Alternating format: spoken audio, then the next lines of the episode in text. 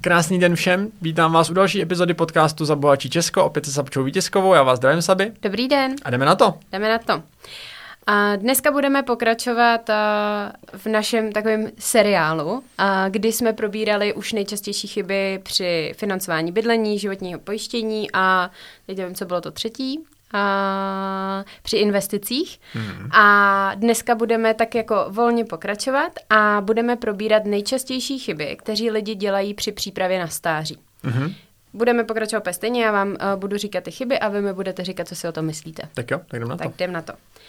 První, na to se těším nejvíc, nedělají to. jo, jo, jo, tak to je suverénně nejčastější chyba, i když možná ještě bude jedna tak jako srovnatelně častá.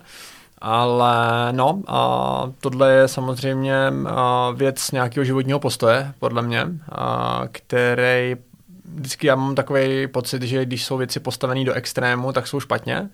To znamená, pokud někdo říká, hele, Bůh ví, jestli se toho vůbec dožiju, um, tak já vždycky tyhle ty myšlenky si hlavě říkám, no tak statistika mluví celkem jasně, a statisticky se toho dožiješ, takže jsem si vždycky jako říkal, co pak ten člověk bude dělat. Takže u tohohle bych lidem doporučil, nejděte proti statistice, protože tam mluví celkem jasně, velmi pravděpodobně se toho dožijete, takže by bylo dobré se na to spíš připravovat. No? Mm-hmm. A druhá, nevím, jestli je úplně jako druhá nejčastější, ale rozhodně je jako velmi zásadní a to je to, že lidi začínají pozdě. Hmm. Tohle si myslím, že je velmi častý téma a možná dost často jakoby pramení z toho předchozího, kdy lidi to moc dlouho jako neřešejí, protože si říkají, jsem ještě mladý, že to je ještě spousta času, což je škoda už samo o sobě, protože právě ten čas je ten nejcennější artikl tam a, a složený mm. úrok a čas jsou velký kámoši, takže dělají hodně jako zajímavého a dobrýho pro lidi.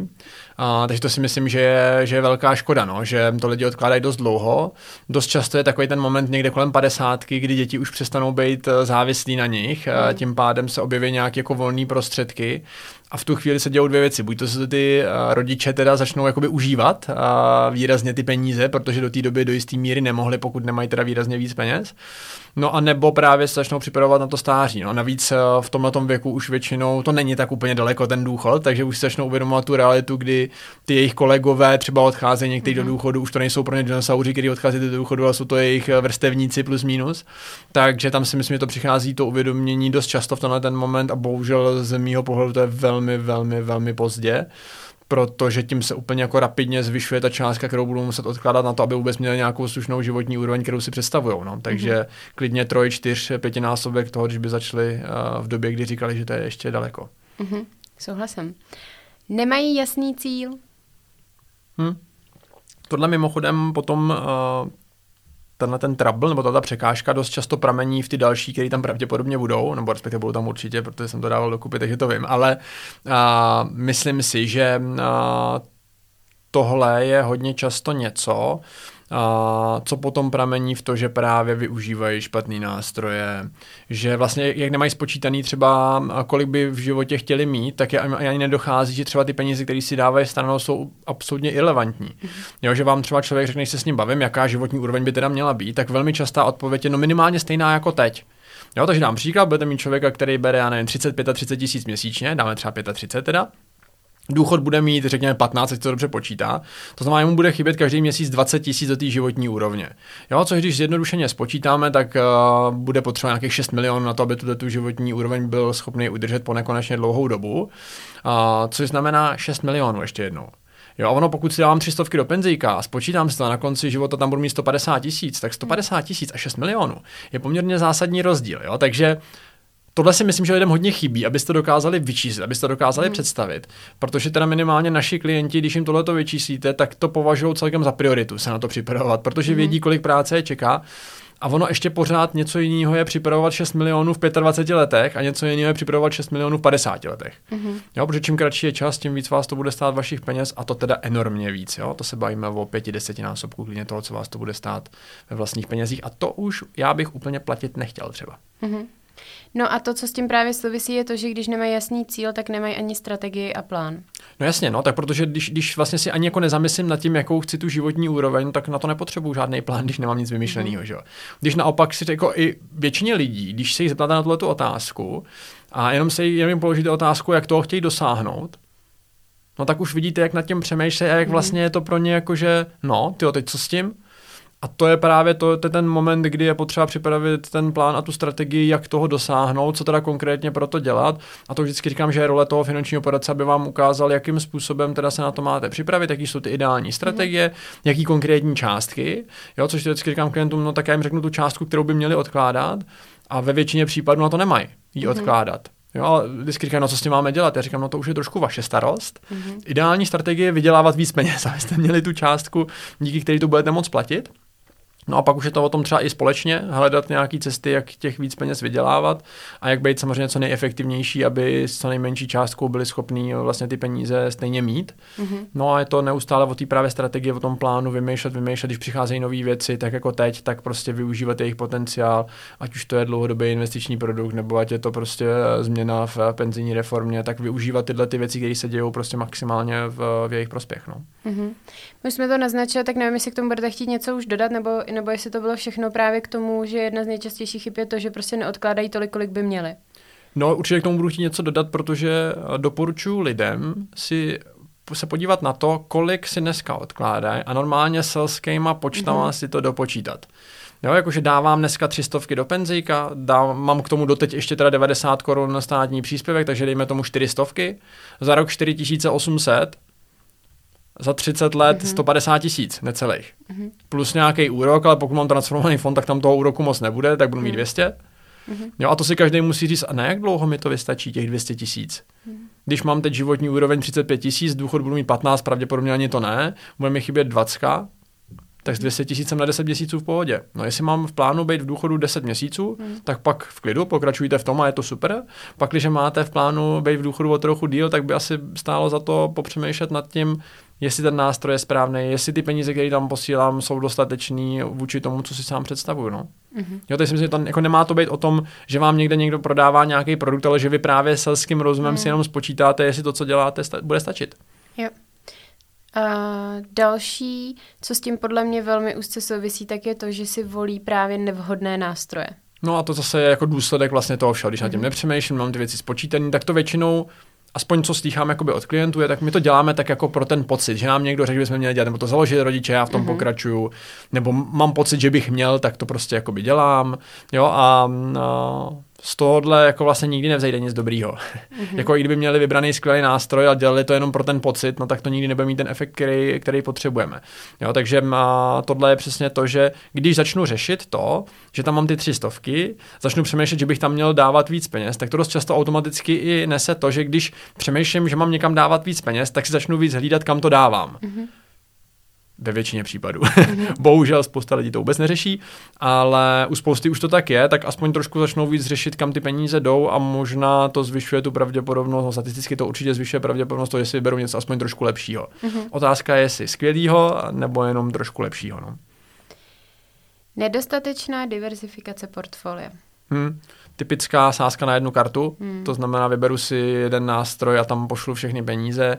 Většina našich klientů má třeba tři až čtyři nástroje, které směřují k přípravě na stáří, hmm. a, což zase je diversifikace v tom, že by to vždycky mělo být jakoby variabilní, to znamená, mělo by to být tak, aby když by jeden ten nástroj třeba mírně poklesl, a to zrovna ve chvíli, kdy mám ty peníze vybírat, tak ty ostatní nesmějí. Jo, mělo by to vždycky tak jako diverzifikovaný, aby v každém momentě bylo v pohodě někam sáhnout. Což se dost často neděje, zvlášť když mám teda jeden nástroj, tak pokud mm. ten se zrovna propadne, to je často otázka lidí, a co když zrovna, když to budu potřeba vybrat, to bude v propadu. Já říkám, no tak to bude úplně v pohodě, protože nebudeme vybírat zrovna tenhle ten nástroj, vybereme nějaký jiný, který jdou proti sobě, tím pádem v propadu nebude a my můžeme čerpat ty peníze, až to třeba prohodí a to je, co už budeme vyčerpaný peníze, tak to se vezmeme z toho naopak, který je nahoře. Mm-hmm. Takže, takže ta diverzifikace je velmi důležitá právě pro snižování toho rizika, zvyšování nějaké efektivity a, a tak dále, což vlastně nevidím skoro nikdy nikde, no, že by mm. lidi dělali. Teď tady mám jeden, který uh, mám pocit, že uh, jsem zažívala Nevím, jestli bych bych řekla fakt jako na týdenní bázi, ale minimálně každý měsíc, když jsem pracovala v bance, tak se mi dělo to, že to ty klienti předčasně vybírali. No, uh, tak to je většinou podle mě důsledek toho, že jim právě někdo prodal produkt. Mm-hmm a oni vůbec nechápou, k čemu slouží, jak, slouží, jaký jsou jejich výhody a tak. Protože pak, když vám někdo řekne, že si zakládá penzíko, aby ho za chvíli vybral, tak to vůbec nedává smysl. To jako, že to si za chvíli vybrat, jsou mnohem vhodnější nástroje než penzíko třeba, jo? Mm. nebo než, než investice určený ke stáří. To znamená, tohle si myslím, že je jakoby velmi zásadní s těma klientama komunikovat, že tohle mají být peníze, na který se šahá až prostě v té době, kdy odcházejí do toho důchodu, že to jsou peníze, které jdou teď úplně stranou. Mm-hmm. A jasně, můžou nastat životní situace, kdy budou potřeba vybrat všechny peníze, protože nějaký zdravotní komplikace nebo něco, co k čemu budou peníze, když kvůli tomu, že teď je nedám na operaci a zemřu, tak jako jasně, mm-hmm. to jsou situace, kdy dává smysl do toho sáhnout i přesto, že to je na stáří ale určitě není dobrý nápad na novou kuchyň nebo na mm-hmm. nový auto nebo na podobné věci, které to lidi vybírají. Dost často to dělali, hlavně když tam měli příspěvky zaměstnavatele, no. protože to byl vlastně způsob, jak je vytáhnout jo. a nepochopili, co to pro ně může udělat v budoucnu. Mm-hmm. Takže to zase ten krátkodobý pohled na to, teď si užívat a co bude v budoucnu, mm-hmm. hele, na to já peču tak já mám pocit, že to je zase ten jeden extrém a mm-hmm. že je mhm. potřeba, aby to bylo vyvážený, takže umět alokovat nějaký peníze, vyčlenit si je a dávat na tenhle ten, na tenhle ten efekt, na, tenhle, na to stáří, tak, tak mi dává obrovský smysl a asi to nejsou úplně peníze, které byste nemělo šahat, no. takže mm. a, takže si myslím, že to je spíš nepochopení toho produktu, nebo jim to někdo prodal a nebo jim někdo vysvětlil. A to je dost často, že ty lidi vlastně do jistý míry nad tím vůbec nepřemýšlí a někdo jim řekne, já to takhle udělám, a řeknu, to je dobrý nápad, tak já to udělám mm-hmm. taky. A už jim někdo neukázal tu variantu B, co by se s tím dalo dělat jinak, mm-hmm. jak by se nad tím dalo přemýšlet a co by jim to hlavně mohlo vygenerovat, jaký efekt, protože si pojďme říct, že zvlášť pokud mám na penzíku třeba příspěvek zaměstnavatele, tak uh, i kdyby mi tam dával 3 kg, 5 kg a spousta zaměstnavatelů dává 1000, 2000, i 4 jsem viděl, mm-hmm.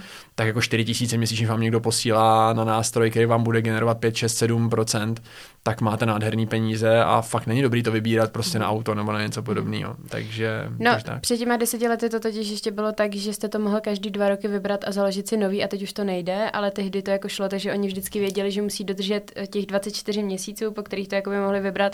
A je to přesně to, že přišli jako všichni lidi ze stejné fabriky. Hmm. Jakože je to přesně taky to, no on říkal, že to udělá takhle, takhle vytáhne ty příspěvky toho zaměstnavatele, takže to zase svým způsobem byla taková jako vyčúranost. No a tak to je o tom toho, právě, jak, jako, hmm. že ono je to dost často i o tom, že tohle dělají ty prodejci, že vlastně mm-hmm. jak, mhm. jak cítějí, že ty lidi by to jako nedělali, tak jim řeknou nějakou takovouhle či to řeknu slušně vychytávku, která ale není jako úplně pro ně prospěšná. Pro ně prospěšná, tak v rámci toho, abyste ty lidi uzavřeli a on měl svoji provizi, tak jim řekne cokoliv, aby to udělali. Mm-hmm. To znamená, řekne jim, jo, se za dva roky můžete vytáhnout mm-hmm. a je to v pohodě a pak to můžete dělat takhle pořád dokola, můžete tahat peníze zaměstnavatele. Tak co je tohle za postoj, co to je mm-hmm. za hodnoty? Jo, jakože Nejhorší na tom je, že ten zaměstnavatel dost často to dělá v dobrém úmyslu. Mm-hmm. A samozřejmě je to dobrý i pro něj, protože to nemusí danit, takže mm-hmm. je to win-win na obě dvě strany. A klienti můžou mít krásně připravený peníze na stáří, zaměstnavatel jim dává peníze, ze kterých nemusí platit zdravotní a sociální výhra na obě dvě strany. A pak přijde prodejce, který z toho chce mít provizi a řekne, můžete to takhle očůrat. Mm-hmm. Jo, tak uh, spoustu těch lidí by to vůbec nenapadlo a využívali by to správně tak, jak měli. A díky tomuhle člověku, který má pokřivený charakter, vlastně um, uvidějí, ucítějí easy money, tak prostě jdou a udělají to. No. A je to mm. škoda. A mm. Proto bych si do firmy v životě nepouštěl takového člověka. Nevyužívají všechny dostupné výhody. Hmm. Jo, to je typ, jako, někdy to je fakt až jako vtipný, nebo vtipný. No. Na jednu stranu smutný, mm. na druhou stranu vtipný, že třeba v té firmě jsou příspěvky zaměstnavatele na ty nástroje a ty lidi to třeba vůbec nevyužívají. Protože ani nenapadlo třeba se na to zeptat, nebo jim to nikdo neřekl, nebo ono spíš asi myslím, že jim to někdo řekl a oni to v tu chvíli nepovažovali za důležitý. A pak my jsme třeba u spousty klientů zjistili, že čtyři roky pracuje ve firmě, když za mnou ten člověk přišel jako poprvé, tak já se jich na to vždycky ptám. A on říkal, no už tam čtyři roky ani o ničem takovým nevím. A pak jsme zjistili, že tomuhle člověku třeba přispívali 2,5 tisíce měsíčně. Jo, to znamená, to je 30 tisíc za rok, to je 120 litrů, který mu utekli, který tam krásně mohl dostávat a prostě nedostával, protože mm-hmm. ten čerpal tuhle tu výhodu, což mi přijde jako obrovská škoda a, a proto je dobrý se nad tím zamýšlet, zamýšlet. To znamená, jedna věc je to, druhá věc je třeba právě ty státní příspěvky na tom penzíku, který tam jsou možný čerpat.